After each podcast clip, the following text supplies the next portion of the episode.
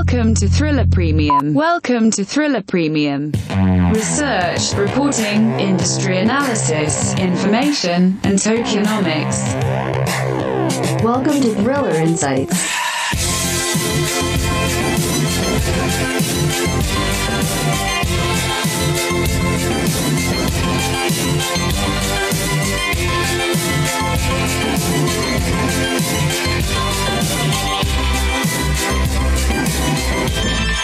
Hello, ladies and gentlemen, boys and girls. Welcome back to another exciting episode of Thriller Insights. Today is May 17th, 2021, and we are talking Bitcoin, a repeat of 2013 Redux. That's right. And before we jump into the Bitcoin charts and, and everything that's going on in the Bitcoin world, I kind of want to talk about inflation. That's right, the impending dollar inflation.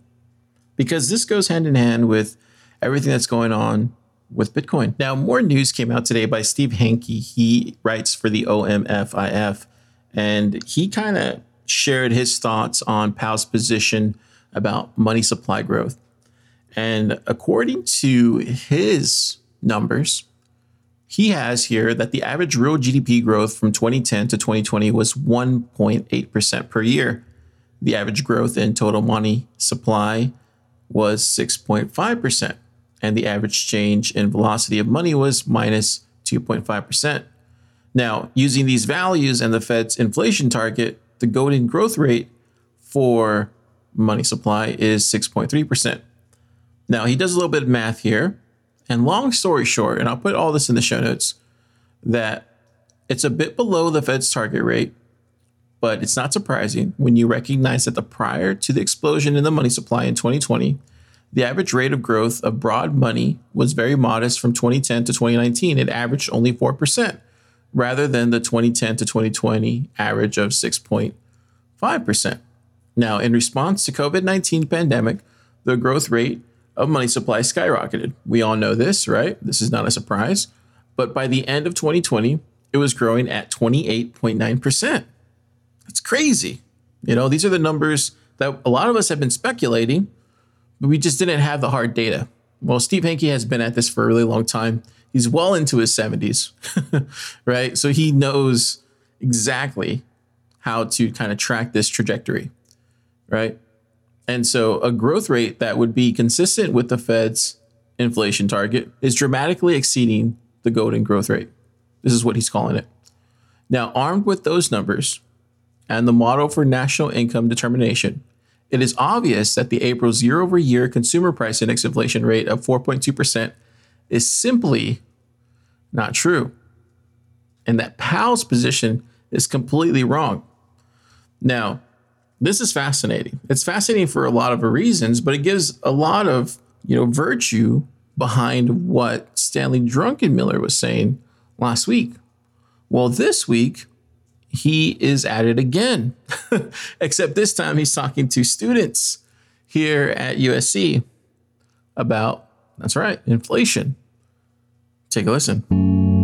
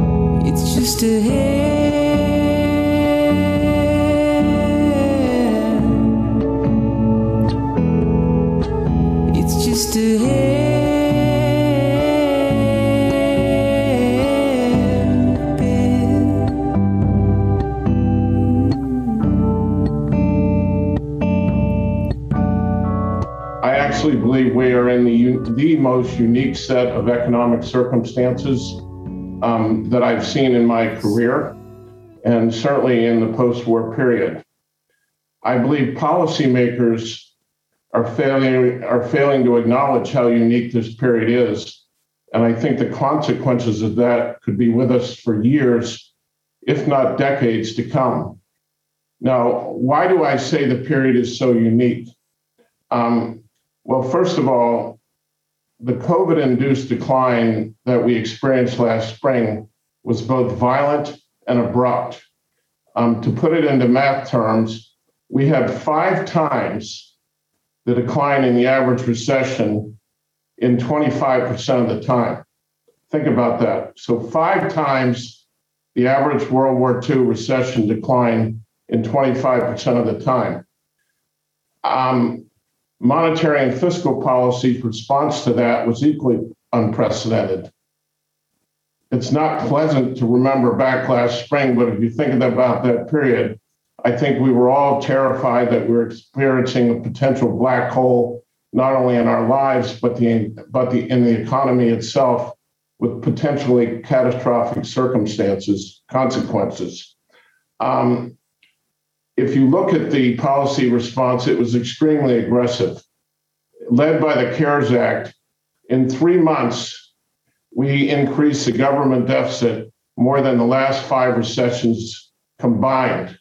So if you took the Reagan 82 recession, the, the Saddam Hussein 90 recession, the dot com recession, the great financial crisis, you added up all those recession's effect on our budget and, and the size of, of the budget deficit combined, they do not equal how much um, the budget deficit increased in three months last spring.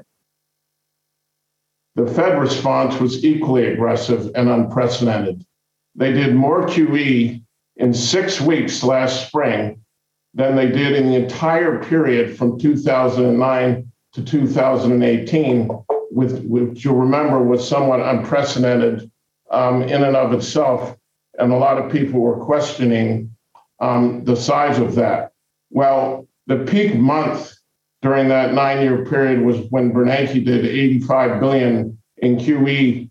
We're still buying 120 billion in securities after the six weeks um, that I talked about. The final thing that happened last spring was we crossed the Fed, crossed a lot of red lines in terms of what they would backstop in terms of corporate debt, also in the municipal market. Um, the results were, were very emphatic.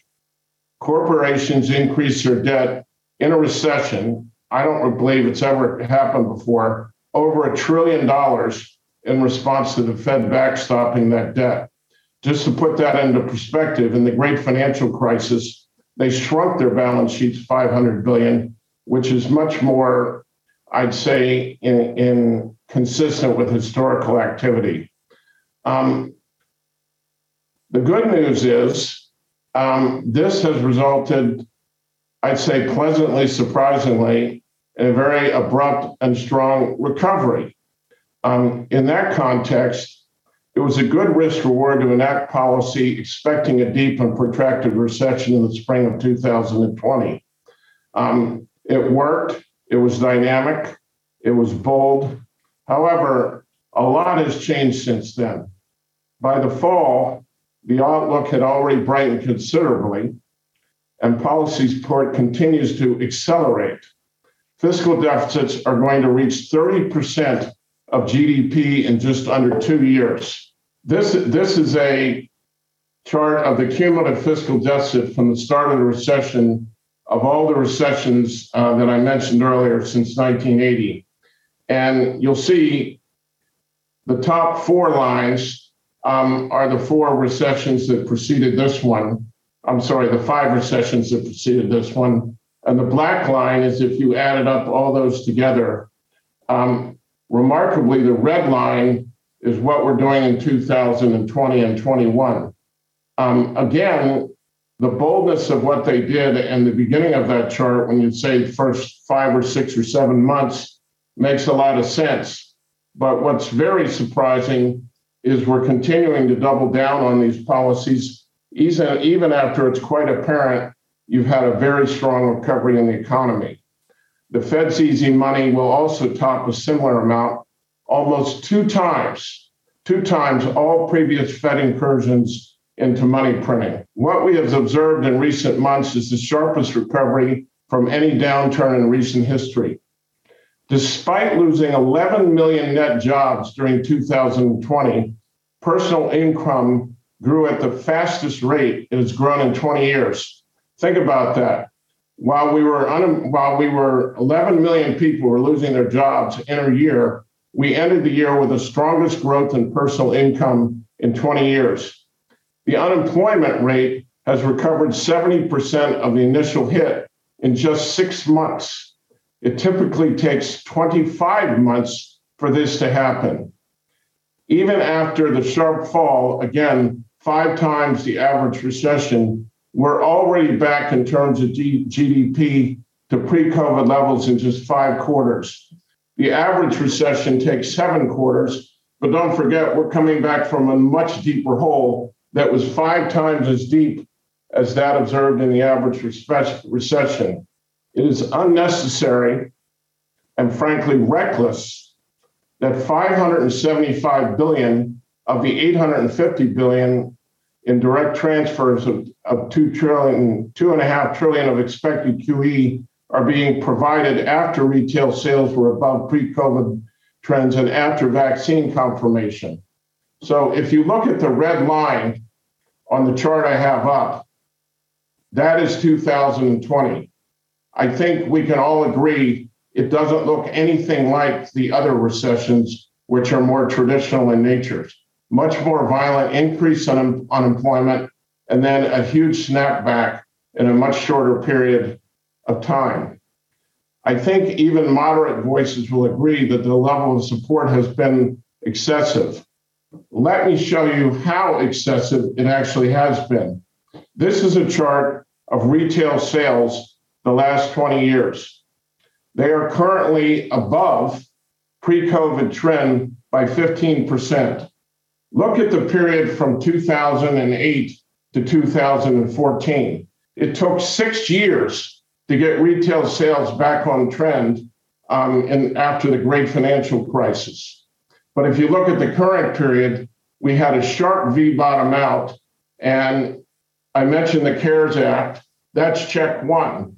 Then we had more fiscal stimulus last fall after vaccines were apparent and after it was apparent that we were in a very unusual recovery. And now, as you know, we've just passed another trillion and a half of stimulus when retail sales are 15% above trend. What does that mean exactly? If you took the increase in retail sales from 2016 to 2020 on this chart, that's 3% a year in recovery. We've just done that in six months. We are absolutely booming. We are above um, trend by, frankly, five years in six months.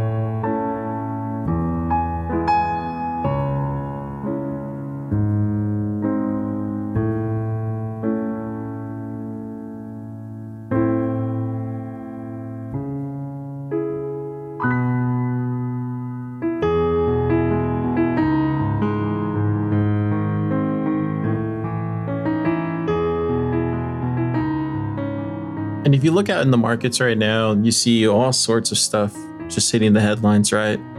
You have lumber prices exploding. There's a terrible jobs report. It's all sad. And it's not the type of sad stories that you see. It really is just supply and demand. Sad, right? Uh, if you look just here, what you have Zillow, you know, one of the, the biggest kind of apps out there for the housing market, they're calling it the Great Reshuffling. And they report about 11% of Americans have already moved during the pandemic. You have all this going on. And then that's not even to mention millions of unemployed workers in low pay service sector jobs earn more on unemployment than they did on their previous jobs because most of those jobs are downright unpleasant. Employment will likely remain quite depressed for the most part of the year. And if you look at what happened recently with the cyber attack that shut down an oil pipeline, and then you had people filling up their their cars and all sorts of things with with gasoline. I think I even saw some people filling up plastic bags. You know, it was it was crazy out there. And that's not even to mention all the turmoil that's going on in the uh, other regions of the world right now. So I think inflation is driving a lot of this right now. I think uh, Jerome Powell saying that it's transitory is just the wrong word to use.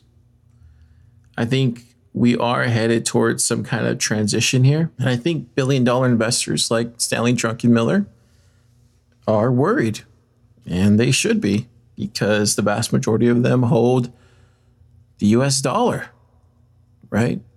So, what does he think about Bitcoin? That that was always my kind of uh, question to all this, and it's a good thing he went to a university this week, and um, there happened to be somebody who asked him that. Take a listen as he explains what he thinks about cryptocurrency and Bitcoin, and how much he holds of it.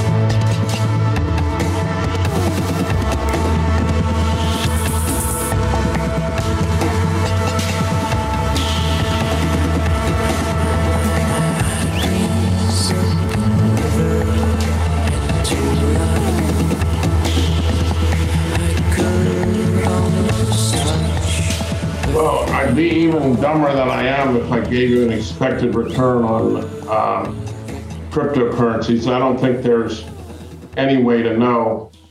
Um, they come in all shapes and sizes. I do think it's it's probable that we're going to end up with a, with a ledger system that requires cryptocurrency as a medium to execute it.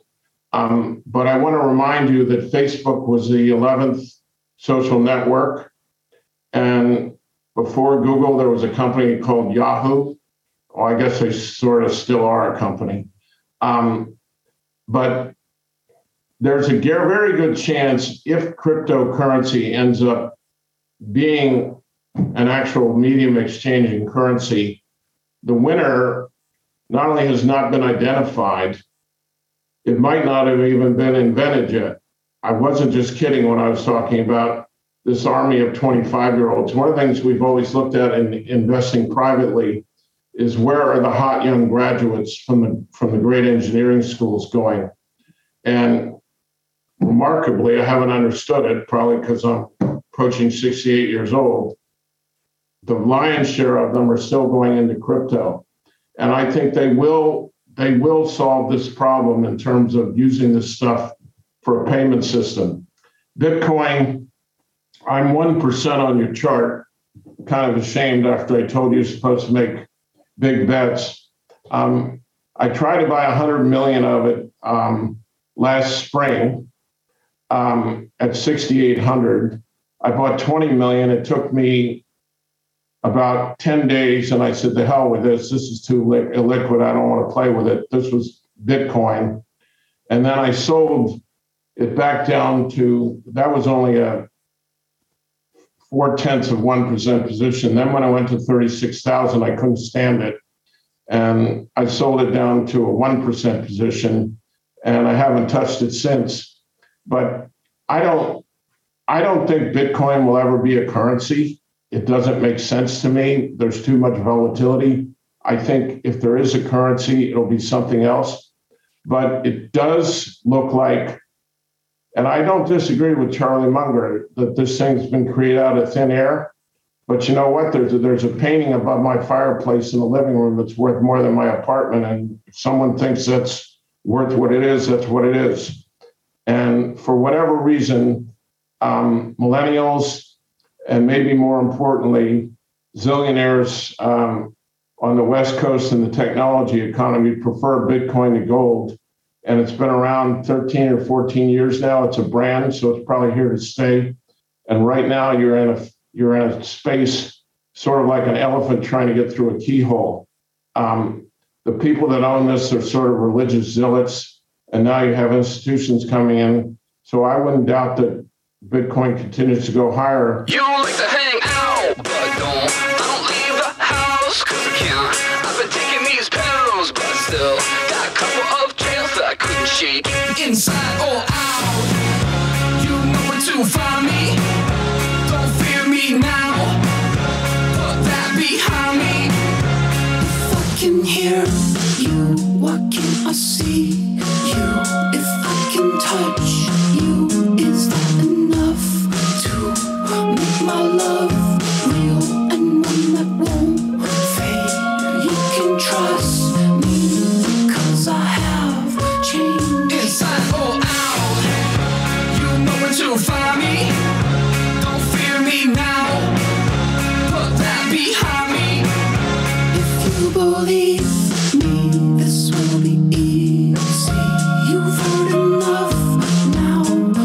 It's pretty clear to me that Stanley recognizes that Bitcoin is the OG in this space, right? He clearly has gotten orange pilled. Now, he doesn't know where this space is going like a lot of us. He doesn't understand like where this is headed because there's a lot of FUD out there right now.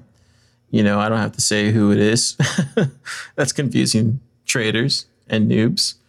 But a lot of this stuff is still going to get laid out. You know, I think I think last week and, and the week before we kind of cracked it. We kind of understand now that Ethereum is going to be that base layer um, for this next kind of uh, world uh, type of you know fiat currency regime or who knows what they're concocting honestly um, and bitcoin looks to be the only decentralized way to kind of save us all and um, we have a lot to discuss when it comes to bitcoin and where it's headed. Like i promised we're going to talk about the double top scenario and uh, a possible thing might be happening tomorrow. So with that let's jump into it. That's right coin analysis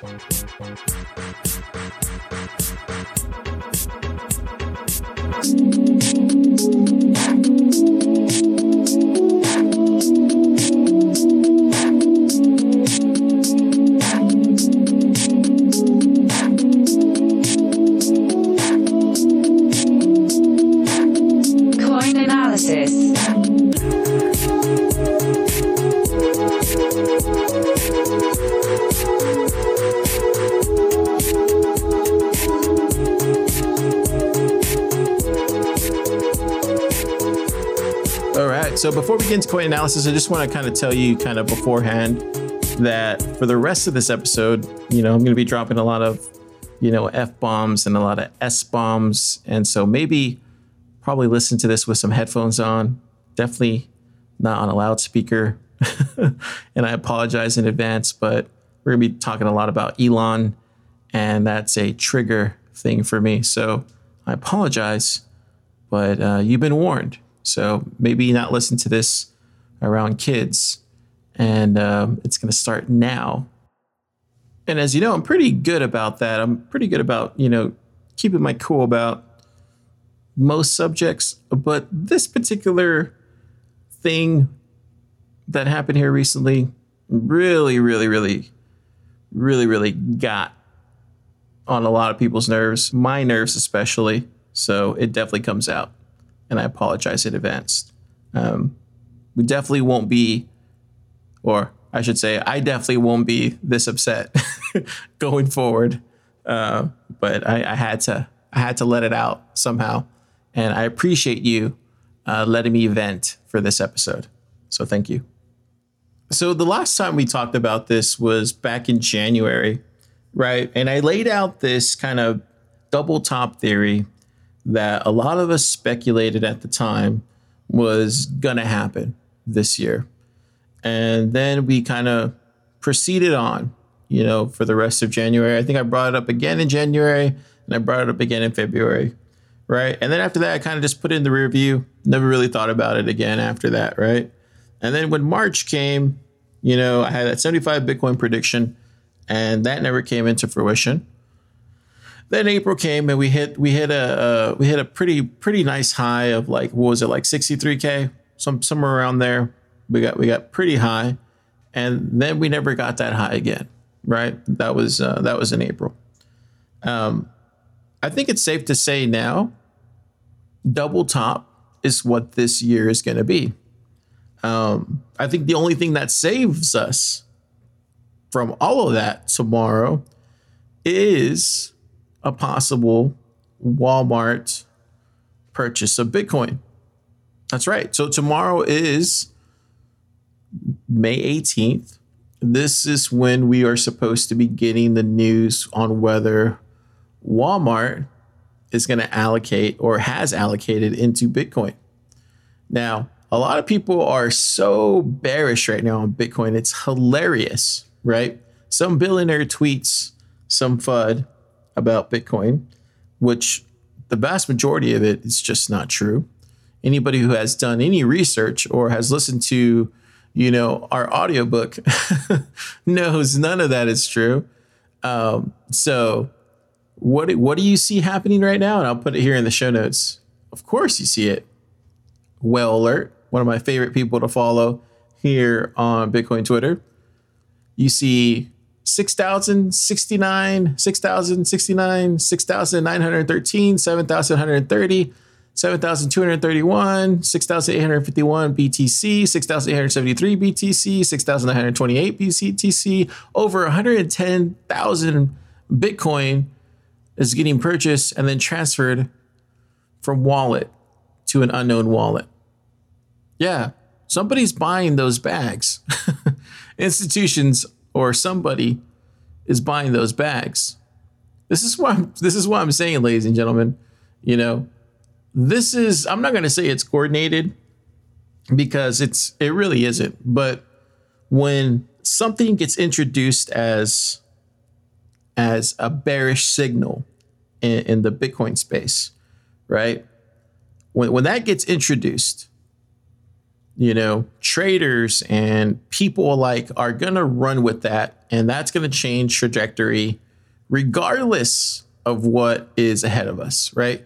If, if I if I say May is gonna is a bullish month and it's always been a bullish month, it's a Bitcoin banner year, and we've always had a bullish month in May, and we're, we're above the Ichimoku cloud and everything's going great, and then all of a sudden this billionaire whiny little bitch, you know, gets on Twitter and starts shilling some shitcoin, right? And in order to show his little shitcoin, he starts, you know, attacking the OG in the space. Of course, people are going to listen to him. What happens? There you go. That's the bearish signal you needed. Bitcoin starts tanking. Traders start seeing the bearish signal and boom, it's just like clockwork. And you can't blame the traders, you can't blame the market. It's going to react to whatever's out there. This, the bearish signal informs the news, the news informs the bearish signal, the price informs the, the news. It's all relative. So, what does that give us? That gives us where we're at now. 44K. Now, when we look at everything, this falls perfectly in line with the double top. Now, is this is this where we wanted to be? No. we didn't want to be there. I was hoping for what I had been saying all along. I was hoping for a 75k, you know, Bitcoin month, and then a drawdown in June and July, and then a peak back up in August. But no, somebody had to be a whiny little bitch and show his own sh- uh, shitcoin bags for the sake of who knows why. You know, is, is he a part of the green energy movement? Did they finally get to him? who knows why? Who knows what kind of agenda he's running behind the scenes? I don't know. Right. Um, we do know if you go and look at that um, B- BIS forum, there's a lot of wealthy people that are, attending that forum. So who knows? Maybe he's attending the forum. We don't even know, right? All I'm saying is there's there's reason for him to to attack Bitcoin right now. For whatever reason that is, it worked. Okay. So this is where we're at. Now, with the Bitcoin double top that this is kind of playing out to be, which is not a bad thing because this gives us an opportunity to be buying Bitcoin for the next three to four months. Because I actually think this is how long it's going to take. I don't see us. I don't see us getting out of this. The only way I see us getting out of this is if uh, Walmart gets in here, and I, and I could see that kind of getting us back above, you know, 60k for a little while, and then falling right back down. I, I, I always saw June and July as bearish months. Uh, I don't think that changes. I'm sorry, I just don't. Um, I, I think consensus, even if we do see a little spike up during consensus, I still think we're falling back down. And this is all this is all in an effort to get people to dump their bags. We already have the Federal Reserve call Bitcoin a store of value, right? We have so much information that we've covered this year alone tell you that Bitcoin is a store of value. The sad thing is, is that a lot of people are going to dump their Bitcoin. That's that's the sad truth. That's the sad truth to it all. But the smart people are going to be buying Bitcoin right now. But a pullback is imminent. It was always imminent in this bull run. It just happened eh, about three weeks too early. Yeah. So, what does this look like? Because the original double top happened in 2013, and we got a pullback, you know, for about two, three months. And then it started rising back in November. And then came the next big run. Will it happen again? Well, it's kind of playing out the same way. Almost exactly the same way. It's it's falling back down in May. And I think it'll continue to fall you know, until we reach, you know, the very bottom depths in July, right? There's going to be a lot of sideways movement here into June and July. It's a really a good time to be taking a break, car. it's a it's a good it's a good thing you, you decided to take a break here in June uh, because it's going to be a really down June and July. Uh, I, I think we might see a nice little pump here in consensus like we usually do. Um, I think if tomorrow Walmart, you know, says that they they bought some Bitcoin, I think that'll be good for the price tomorrow. Um, but I don't think we I don't think we hit 64k. I don't think we get back there, you know, until we until we get to like you know September or October, you know, possibly November. You know, the the the latest. I think it's going to be that type of um, that type of uh, uh, time time frame. I'm not trying to scare y'all. I'm just trying to get you ready for for what this looks like. Um, that's how long it took in in 2013. So um, you know we could see you know more than more than a few months here of, of just a lot of a lot of red. So not very fun. A lot of people are going to call this a a bear market, but it's not a bear market. It's just a double top year. And it's going to be a lot of sideways. Uh, I, I think I think there will be there'll be some there'll be some testing here. I think I think our our next our next hold, uh, it's barely a hold, if that is 38k. Um, but even even after that, I mean, it, it it's it, it's gonna it could fall, you know, to to the 24, 26, 28 range, um, and then of course 18. So I, I don't think it'll get that low, but um, I think I think 38k is imminent though for sure. I think we'll find out tomorrow if 38k happens. Um, but with all that being said, I will say though that institutions are coming. It's clearly obvious that's happening just because of what Whale Alert is reporting here. You know, they're obviously buying the dip. I- think there's just a lot of this that we've seen transpire here in the past kind of month to month and a half to two months has been retail traders, right? Some of it institutions, but most of it retail traders. And then you're also going to see a lot of these altcoins kind of dry up here. I'd be really shocked to see if altcoins kind of push through this summer. I'd be really shocked to see, or even if Ethereum pushed through this summer. Um, but like I said, this is going to be a very interesting time. This is going to be the first time I've seen something like this where you have a bull run. It's still a bull run. It's just that Bitcoin is going to be going sideways uh, for a few months. And what are the altcoins going to be doing? Is Ethereum going to be going up during this time? Are altcoins going to be going up, or are they going to finally break loose and do their own thing? That's going to be interesting to watch. It's going to be interesting to see. I'm, I'm kind of looking forward to see how all this kind of plays out. And we're going to take it month by month, week by week to kind of see how this is playing out. So, um, yeah, stay tuned. This is going to get really interesting really fast. And whatever you do, I would say during these next few months, trust in the protocol, right? Go back to the fundamentals. There's you're going to see tons of FUD on Bitcoin right now. You're going to see tons of FUD. You're going to see everybody throw FUD at it. You're going to see uh, some people go who you would think wouldn't ever leave Bitcoin, leave Bitcoin and move to Ethereum. You're going to see people who who who would probably never even who you would even consider dumping their, their Bitcoin and move to another altcoin. Uh, that you're going to see that happen. Um, you're going to see a lot of that happen. Um, and you're going to see that transpire over here the next three months. Uh, it's it's going to be one of those. It's going to be a battle. That's what I'm saying. So so dig in. Um, this is a good time to DCA for sure every day.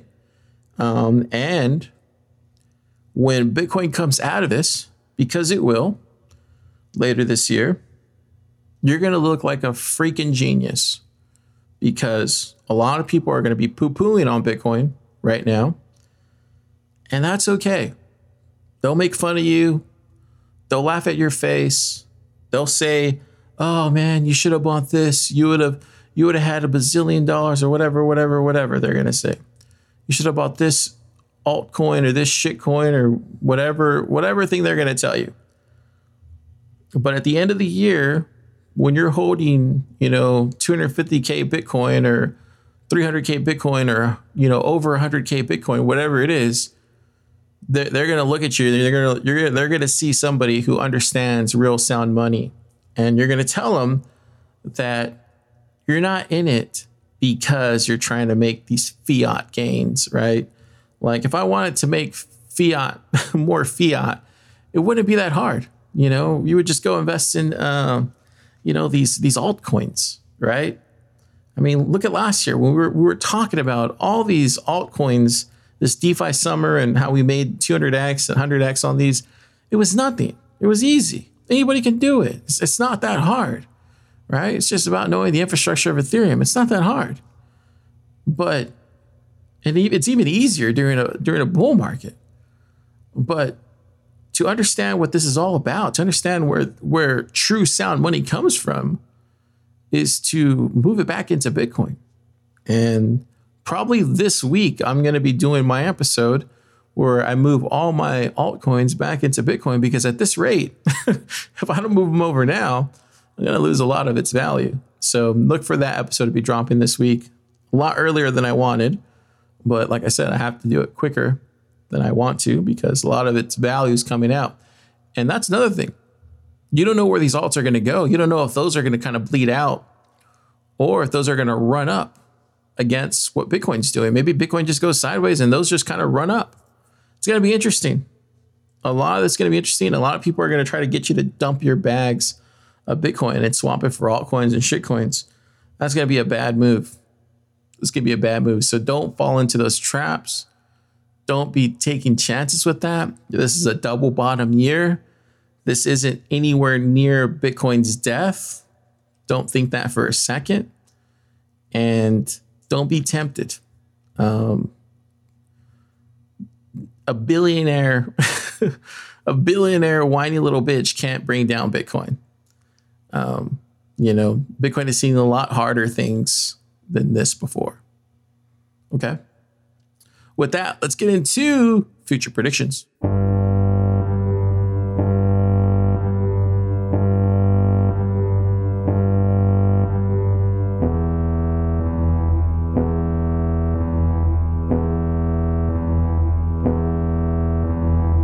Highly speculative token analysis. These are future predictions.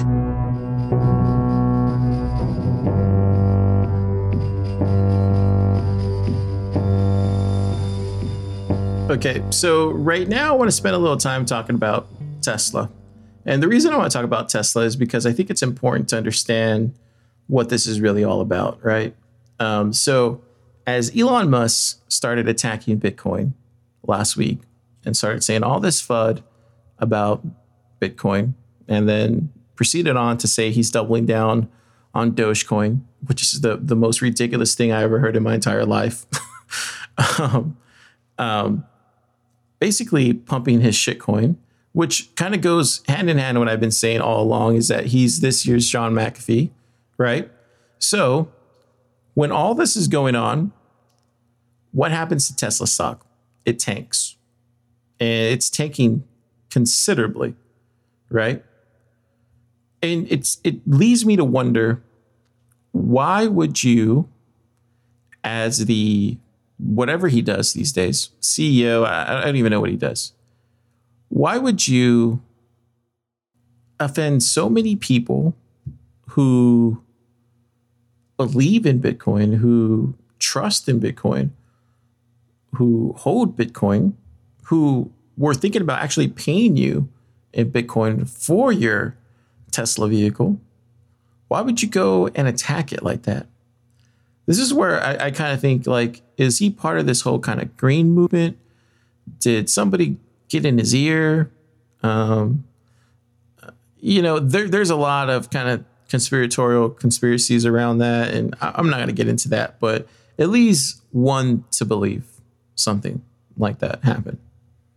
I don't know, but I will say that when, when I saw all this kind of FUD coming out of his Twitter I, I quickly realized that this guy is not as smart as I, I initially thought he was.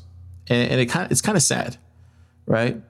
Because there's been times before where he said things that I just wasn't, I wasn't, you know, clued into about that particular topic, you know, just because I don't know about tunnels. I don't know about electric vehicles, but the guy is saying he sounds like he knows what he's talking about. I believe him.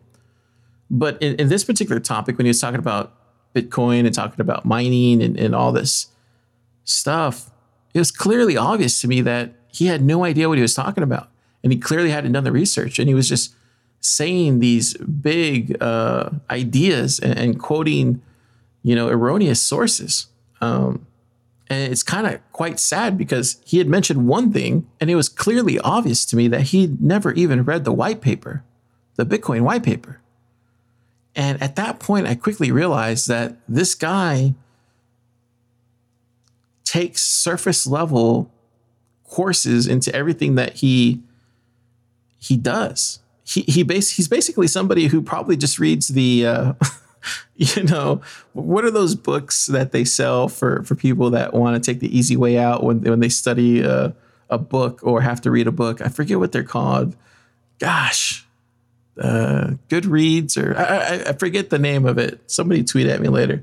But I feel like he just he just is getting like this surface level kind of understanding of of these of these subjects and these topics, and he's not doing like the due diligence of really spending time understanding this stuff.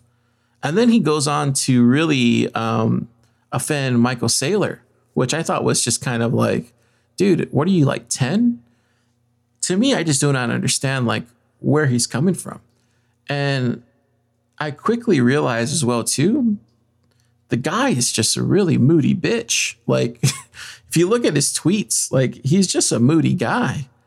Um, I don't I don't know what else to say. I don't want to be I don't want to be that typical Bitcoin guy that just shits on him, but it's kind of hard not to be when he attacks it in this way. He's clearly made himself a villain in this space. He's clearly on par with Roger Ver at this point. I don't know how you come back from something like this because I don't think you can. But in my situation, at least with me personally, if I ever see this guy around Austin, I'm straight throwing dog shit in his face. Seriously. Now, I probably won't do that, but I, I definitely will give a piece of my mind, you know, as a Bitcoiner, because what a whiny little bitch. right? Shilling Doge over Bitcoin? Go do your research, bro.